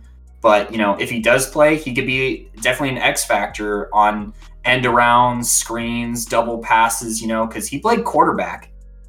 And so, you know, he'd be a he'd be a very fun play, uh, player for a coach to just design a whole bunch of fun plays for. So It could be a Taysom Hill type. Yep. but way more athletic. yes. Um, I 100% give this draft a, an A plus. Um, it's one thing to make good picks, but when you have this many picks and you don't mess any of them up, that's pretty pretty great. Um, they had a lot of picks, and every single pick it looks like they took. Um, not only did it help them get better because anyone they took made them help them get better, but they picked the right guys. Um, like I said, I think one guy, obviously, Cody and Simon, you guys talked about most of these guys, but one guy I also will say is Jason Strowbridge, the defensive end out of North Carolina. Um, he's not going to be the flashiest guy, but he's definitely a depth guy that would will get in there and um, rest a quarterback um, very very well. So I think literally every every name I see on this list is going to help this team win and compete. I think even well, obviously you're not going to compete with Ryan Fitzpatrick or um, oh what's the what's the guy's Rosen. name? Yeah, Rosen. yeah, Josh Rosen. Or you're not going to compete with Josh Rosen either. But once Tua gets on the field with all these these names in this draft in this draft class, I think that they can definitely compete and and definitely make a push in the AFC. Yeah, keep, keep in mind, listeners, that the Dolphins already said that they plan on sitting Tua for basically this entire first year. Make sure he's healthy, make sure he's right, and just give him time to learn the system and the playbook. And you know, I think it's very important that ownership was behind this, as was Coach Brian Flores. You know, and I think that everyone getting in there before Tua, because I think Tua, you know, mentally could play day one, but I feel like a lot of these guys are gonna have some mental hurdles and obstacles to work through. And I think that by the time they figure it out after a year of playing, you know, two is going to step in and then they'll compete for the AFC East. You know, so if they do bad for another year, they'll get even more good players to help out Tua next year potentially. For sure. And there's no pressure on Tua to play right now, I don't think. I mean, No. honestly, the only pressure, uh, you know, on him to play is probably from himself because, you know, he's a competitor. And that's, yeah, that's just how it is, you know. I think it will do the Dolphins a lot of good just to sit in one year. You know, I mean, would you rather have it for two or three good years or 15 to 20 good years? You know what I mean? And, you know, there's a really good foundation here already. Those linemen some time to, you know, figure it out in the NFL one more year, and then by the time Tua comes in there, you know he just does his thing. And yeah, I honestly, Dolphins had a ton of draft picks. I'm sure this is.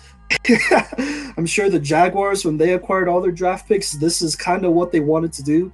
They didn't really do that. And I think the Dolphins, they made the most out of every single draft pick, honestly, and filled a lot of needs. They got a lot of talent. A lot of these guys can start day one. And if they can't start day one, then there will be a quality backup. So I can't even be mad. I give them an A plus. I love this draft. Uh-huh. Is that it? That is it. Moving on. Next up, we got the AFC West. I know y'all have a lot to say about this. We have some uh, disagreements already. Yeah, coming up next.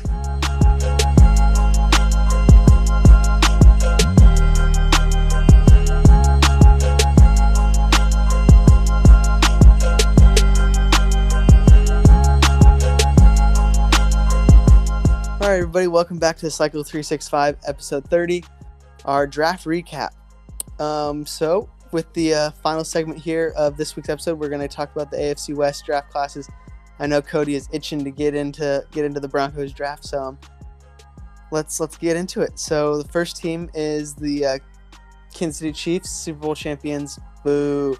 But um, but uh, they they did win the division and they also were in this draft. So let's look at their draft. Um i'm gonna start out by just saying probably a c for this draft class. Um they took clyde edwards helaire in the first round which yes i think will fit their system but there were better better options for sure i think. Deandre swift if he deandre swift went here i think that would be more beneficial for the uh, kansas city chiefs. And then I'll talk about their second round pick, Willie Gay Jr. out of uh, Mississippi State. He has lots of lots of legal issues, and I do think that he won't make it more than two years in the NFL without getting arrested. So I don't think that that is a very good pick either. Um, so yeah, really, that's the only things I have to say about this draft class. What do you guys think? I'm gonna say that this is a C minus, bordering on D plus.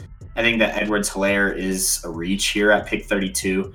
You know, he's going to work in the Kansas City offense, but sheesh. Uh, these first two picks, I feel like the gate, the Chiefs just stumbled out of the gate, and then they just continued. I think that honestly, L'Jarius Sneed might be their best pick this draft, as far as where they're drafted and how much they can contribute to this team. So I also don't think that Lucas. I'm not going to try and say his last name and mispronounce it, but I don't think that he's going to play for the Chiefs in the next few years. You know, I, I just don't think he's that good of a tackle. And yeah, I'm just I'm not overly impressed by this Chiefs draft. All right. um, yeah, I, I'll give him a C plus. No, y'all are a little biased because y'all are Broncos fans, but I do. Yeah, I'll, I'll talk about the upside. The first two picks because I think those are their best picks in my opinion. Um, and Edwards Helaire, he's someone I've always been high on, and sure, you know, you could have went with the DeAndre Swift, Jonathan Taylor. I think this is someone who will be a seamless fit. You know, what the let's see, this is just my straight up opinion. What the LSU Tigers were doing with Helaire is be close to what Patrick Mahomes was doing with the Kansas City Chiefs and what was going on over there. And I think him and Damien Williams, right? Damien Williams, uh, they'll yeah. be a big threat. Um, in my, this is just my honest opinion. I think Clyde Edwards-Helaire could be a ton better than what Kareem Hunt was for them. I think he's just a tough, a tougher runner in my opinion. I don't know about better hands. I he still has pretty good hands, but he is a little bit shorter, so there's that.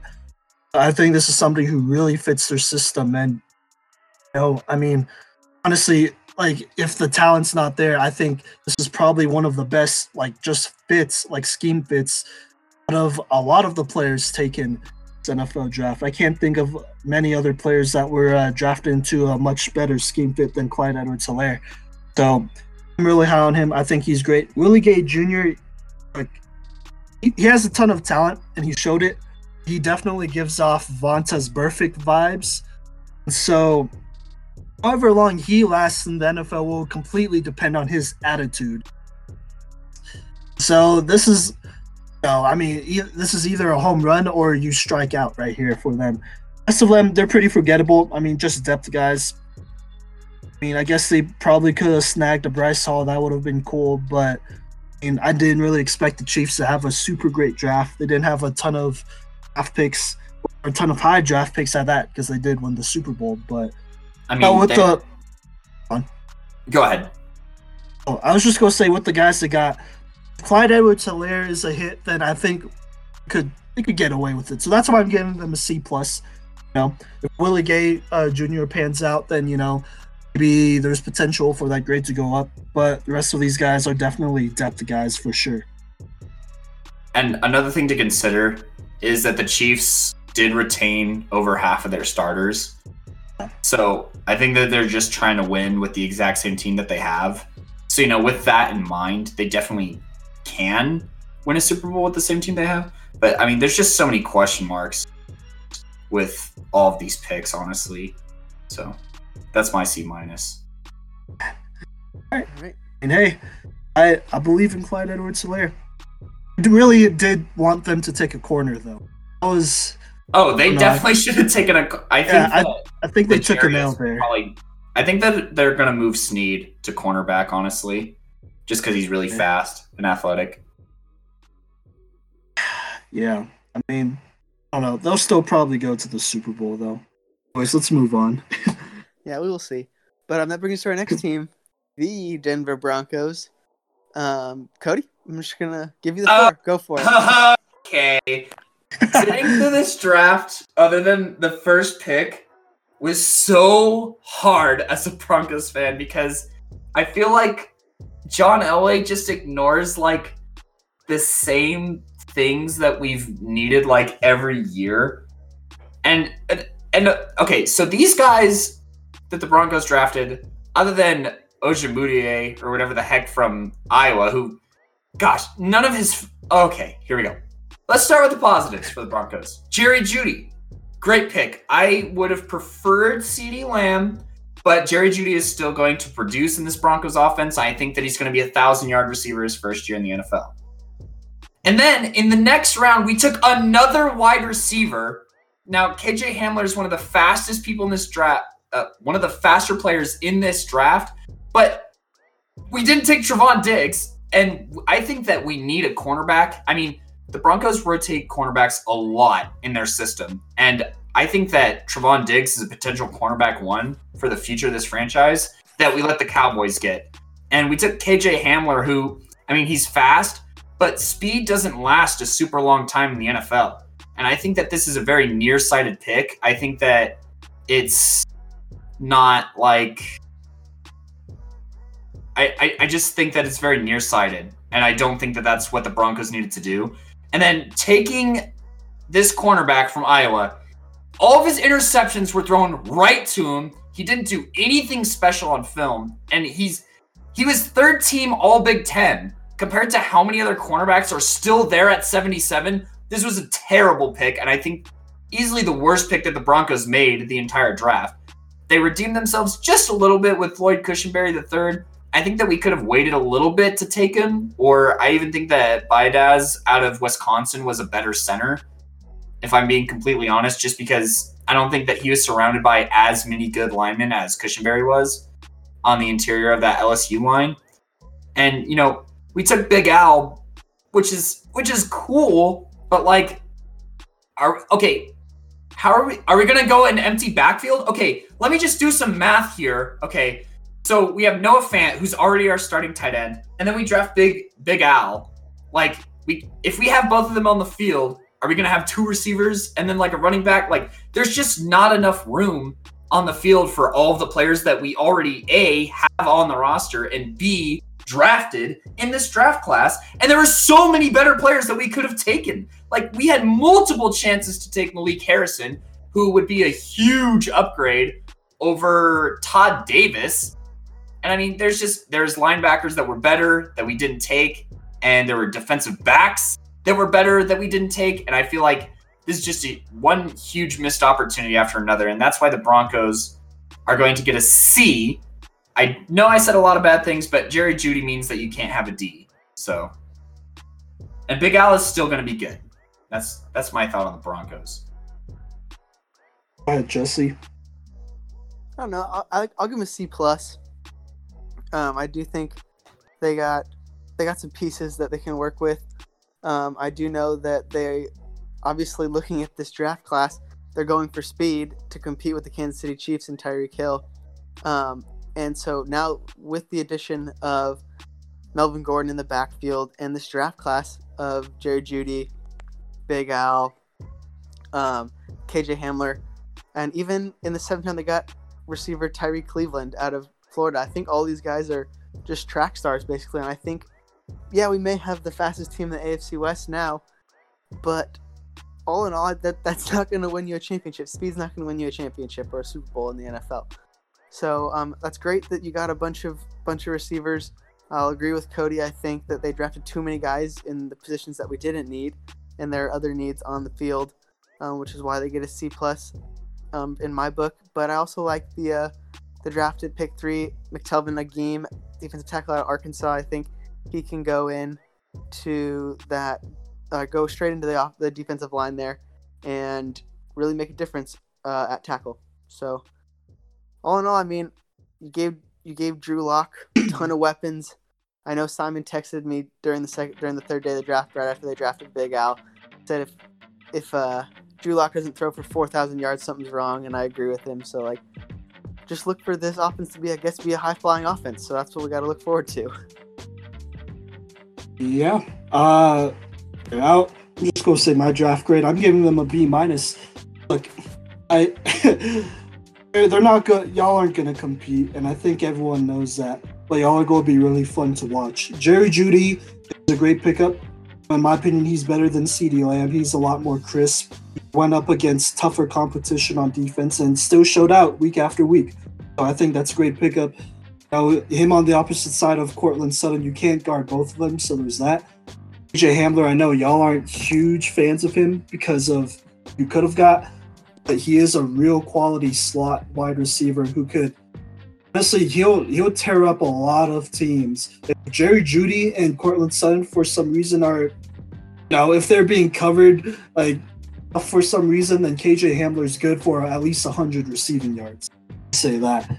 And look, I, I like I like Lloyd Cushenberry. I agree that Tyler Biadasz might have been a little bit better, but you know, you get a guy with uh, championship blood in him and LSU, and I think he's somebody that you could plug in there, and he'll probably be an upgrade over somebody. And Albert O, hey, you know, I was a big fan. I was a little surprised he dropped this far. I didn't know completely about his injury history, but uh, I think he's somebody who already has that chemistry with Drew Lock, and I think you know, Albert O. This pick was it was more for y'all to have multiple looks on offense because Pat Shurmur he is, in my opinion, a great offensive mind, and but you don't want to be too one sided. You want to run some two tight end looks, some spread looks, all that stuff. And if I'm being honest, after this draft, the Broncos definitely have, my opinion, the most talented offensive uh, skill group in the AFC West, possibly even the AFC.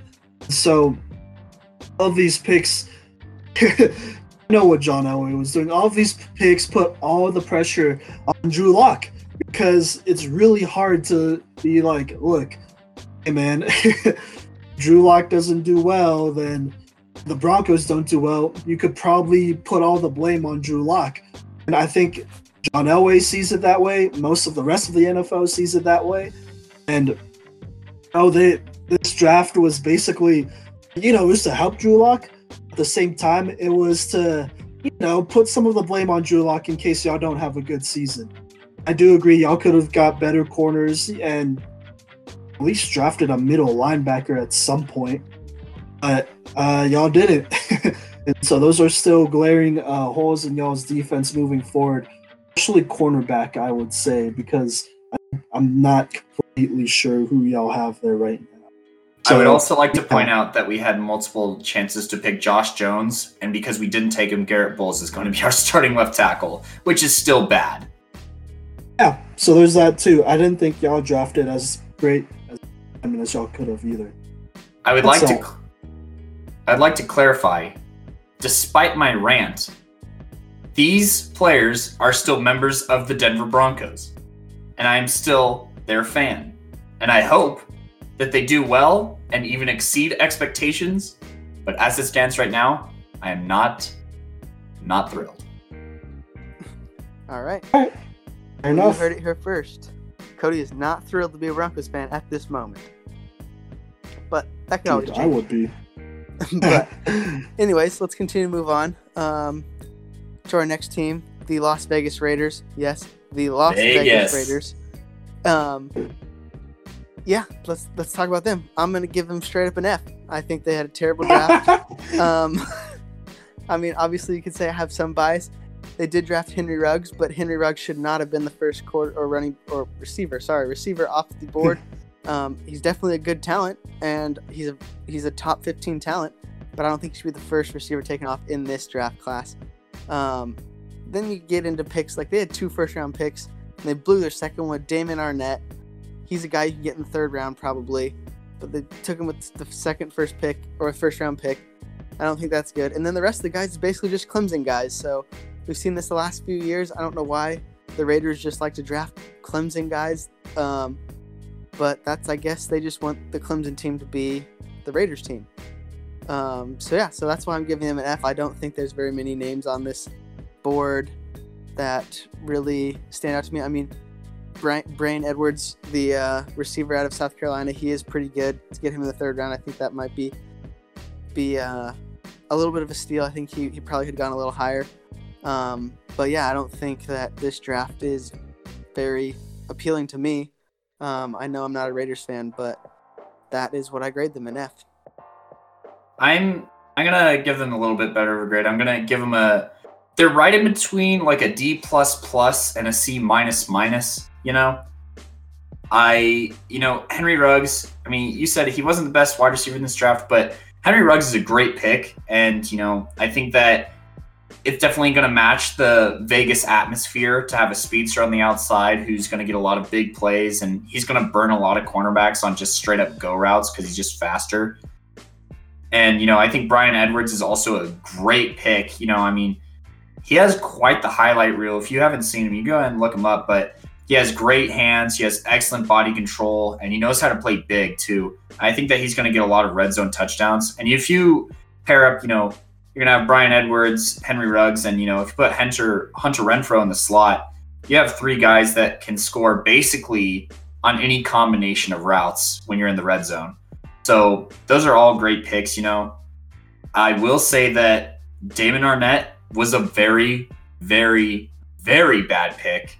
I'd say he might be one of the biggest busts of this draft. I think Jesse, you said he was the 13th ranked cornerback in this draft, I think 12th. or 12th, 13th or 12th ranked cornerback in this draft, and he was the third one off the board. So there are lots of better options. They definitely could have played that a little bit better. Um, according to Pro Football Focus, his NFL comparison is Gareon Conley, who was also a bust. So, you know, I wouldn't be excited for the defensive side of the ball for the Vegas Raiders. And, you know, I think drafting all of these guys puts a lot of pressure on Derek Carr or Marcus Mariota to pan out. And uh, yeah, I mean, drafting three wide receivers in the first 81 picks is unorthodox. So D plus plus or C minus minus. I know those aren't real things, but that's that's what they are. All right, fair enough. Um, I'll give him a D plus. Honestly, I like the Henry Ruggs pick. I know he probably wasn't the best receiver at that point, but still a stud. He's still gonna make some plays and know, give whoever's quarterback there a sol- a pretty good weapon out there. You know, so I'll, I'll I'll let that one slide. I can't let Damon Arnette slide. I think that's a that's the biggest reach of this entire draft. I don't know Yep. what they were thinking. Um, I'm pretty sure nobody else even considered him within the first two rounds of this pick. Um, yeah, so I think they blew it. They could have gotten so. I would have. This really impacted their draft grade, if I'm being honest. Could have done way better. So, yeah, um, glad. So I think if they put anyone else there other than Damon Arnette, they might get a C. But that pick Yeah. is just so bad. I mean, if they got K'Lavon Chaisson, I would have liked that way better. Luckily for y'all, they did it. So that Yeah, it's Uh, perfect. works out, you know. I like Bryan Edwards, Tanner Muse, my guy out of uh, almost said SMU. Tanner Muse out of Clemson, now a hybrid linebacker safety. He's an underrated pick in my opinion. Someone that they could use all over, uh, on the defensive side of the ball. Oh, and someone that could honestly he could he could give the Raiders some flexibility on defense, you know, and in this division, this is something you need flexibility on defense when you have teams that could be flexible on offense. So I think that's a great pickup. Bowden Jr., I think know they list him as a wide receiver, but someone that could this is a now this is just a trend a lot of teams are going in after you know the success that the Saints have found with Taysom Hill, but someone who could definitely be a gadget guy. At Kentucky, he was a gadget guy who could play receiver, running back, quarterback, all that stuff. He's just a straight up athlete, and I think that's Jon Gruden had in mind when he drafted him. And if that's the case, then well, maybe that's not terrible. But at the same time, you already have two quarterbacks there uh, in Marcus Mariota, Derek Carr. So I don't know if that's greatest pickup right now without having an established guy. But uh, yeah, I mean, plus they definitely could have done better. Could have given them more of a C or a B if they actually nailed that number 19 overall pick, but they didn't. So I don't even think they had to nail the number 19 overall pick. I think they could have just taken somebody who's actually a first round talent there. anybody else, anybody else is so. what it is, though. Yeah. All right. Well, that brings us to our last team of the division and our last team of the AFC um, for this week's podcast, and that is the Los Angeles Chargers. Um, I'll start up like I'm probably gonna give them a D plus. Um, they had two good picks off, off the top. They had two first round picks, and I think both of them were really good. And they didn't have another pick till the fourth round. But those first two picks were Justin Herbert, Kenneth Murray. Um, I mean, you've heard us talk about Justin Herbert multiple times on the podcast. I don't know if I know we all could agree that he's probably not the sixth pick, but um, I mean, they, that's their guy that they wanted, and luckily for us Bronco fans, he's uh, he's not going to be that great. So we get uh, we get that. But obviously, the other first round pick they had in Kenneth Murray, I think is is a great pick. Um, I think he'll be a day one starter, and I think he can start for the next ten years uh, for the uh, Chargers. And yeah, so I know Cody will love to talk about Kenneth Murray, but my grade for the Chargers is a D plus. So you can go, go first. Oh really? Okay. Um. Oh. I, I like the Kenneth Murray pick and the Joshua Kelley pick while I'm at it. I think those are both pretty valuable picks right there. Um, I'm gonna have to give them a D minus. Honestly, it's pretty close to an F. Because honestly, I don't like Justin Herbert at all. I think he's the next Mitchell Trubisky. I think he's overrated. I think people are hyping him up because he's just another white guy with a strong arm. If I'm being honest, uh, look, here's the thing everyone except for ESPN for some reason. Everyone else who has ever watched football and analyzed quarterbacks and college football and all that great stuff, all of them say the same thing about Justin Herbert, and it's a pretty big consensus. The only one really pushing Justin Herbert is Mel Kiper and ESPN. Look, he can't read a defense. Ashtyn Davis made him pay multiple times over because Justin Herbert can't read a defense. He can't do a progression, honestly. He looks at the first guy, and you know what? If he's not there, he'll run around a little bit and then he'll throw it up there to somebody. Might not be his guy, but it'll be somebody. And look, he's just he's really not that good. You know, his mechanics are all over the place. Can't re- mentally like I really feel like doesn't really push himself. He's not a great leader, honestly. Like people want to talk about like, oh well, you know, he wanted to get better, so he stayed at Oregon another year. Like, dude, he's from from Eugene, Oregon, so he's not really getting better. If you look at it that way, he's really just staying at home so he could be comfortable with the situation he's in. And to me, that's a huge red flag. He comes off as somebody who doesn't really look for a challenge, if I'm being honest. He comes off as somebody who's a little bit, you know, had a lot of things given to him, be honest with that. And Oh, he just happened to live in Eugene, Oregon. He just happened to have a great football program. By he just happened to, you know, walk into a quarterback spot. And I just don't think he's a good pickup. Look, if I'm wrong, I'm wrong, but I just don't think there's a lot of redeeming qualities there, and I think he's he's a bust straight up. There you go. I'm going to echo Simon's sentiment. You know, I I talked about Justin Herbert in the Cycles mock draft. Go ahead and give that a listen through again. And I said that the best thing that could go for Justin Herbert is getting drafted to a team that already has a quarterback where he doesn't have to start immediately.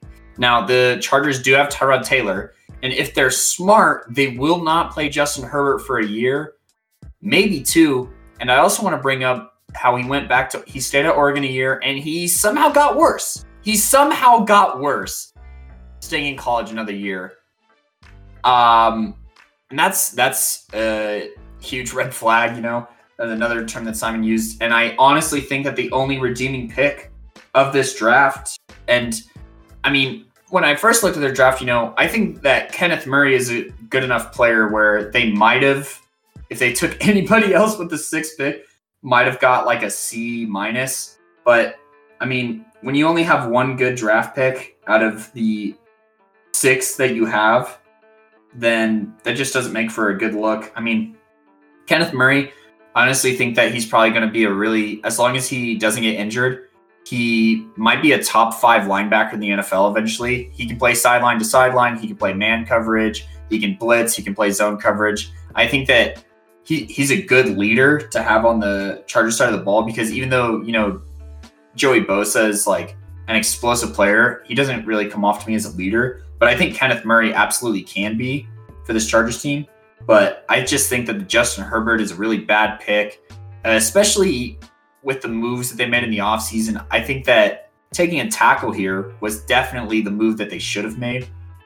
You know, and it, it would have shaken up the whole draft a lot. But I think taking a guy like Mekhi Becton here would have been a good pick. Jedrick Wills. I mean, gosh, I just Justin Herbert isn't a top six talent. He's not a top 10 talent. He's not a top 32 talent in this draft. I really don't think so.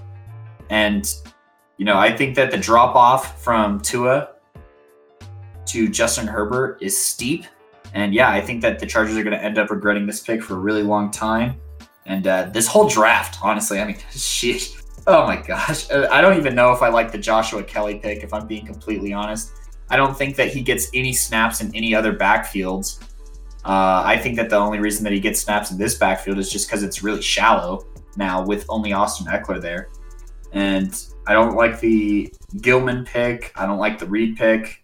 I mean, this is just a bad draft class, and drafting Kenneth Murray doesn't save you from getting a D and having to retake this class to make the credits count. You failed. that one.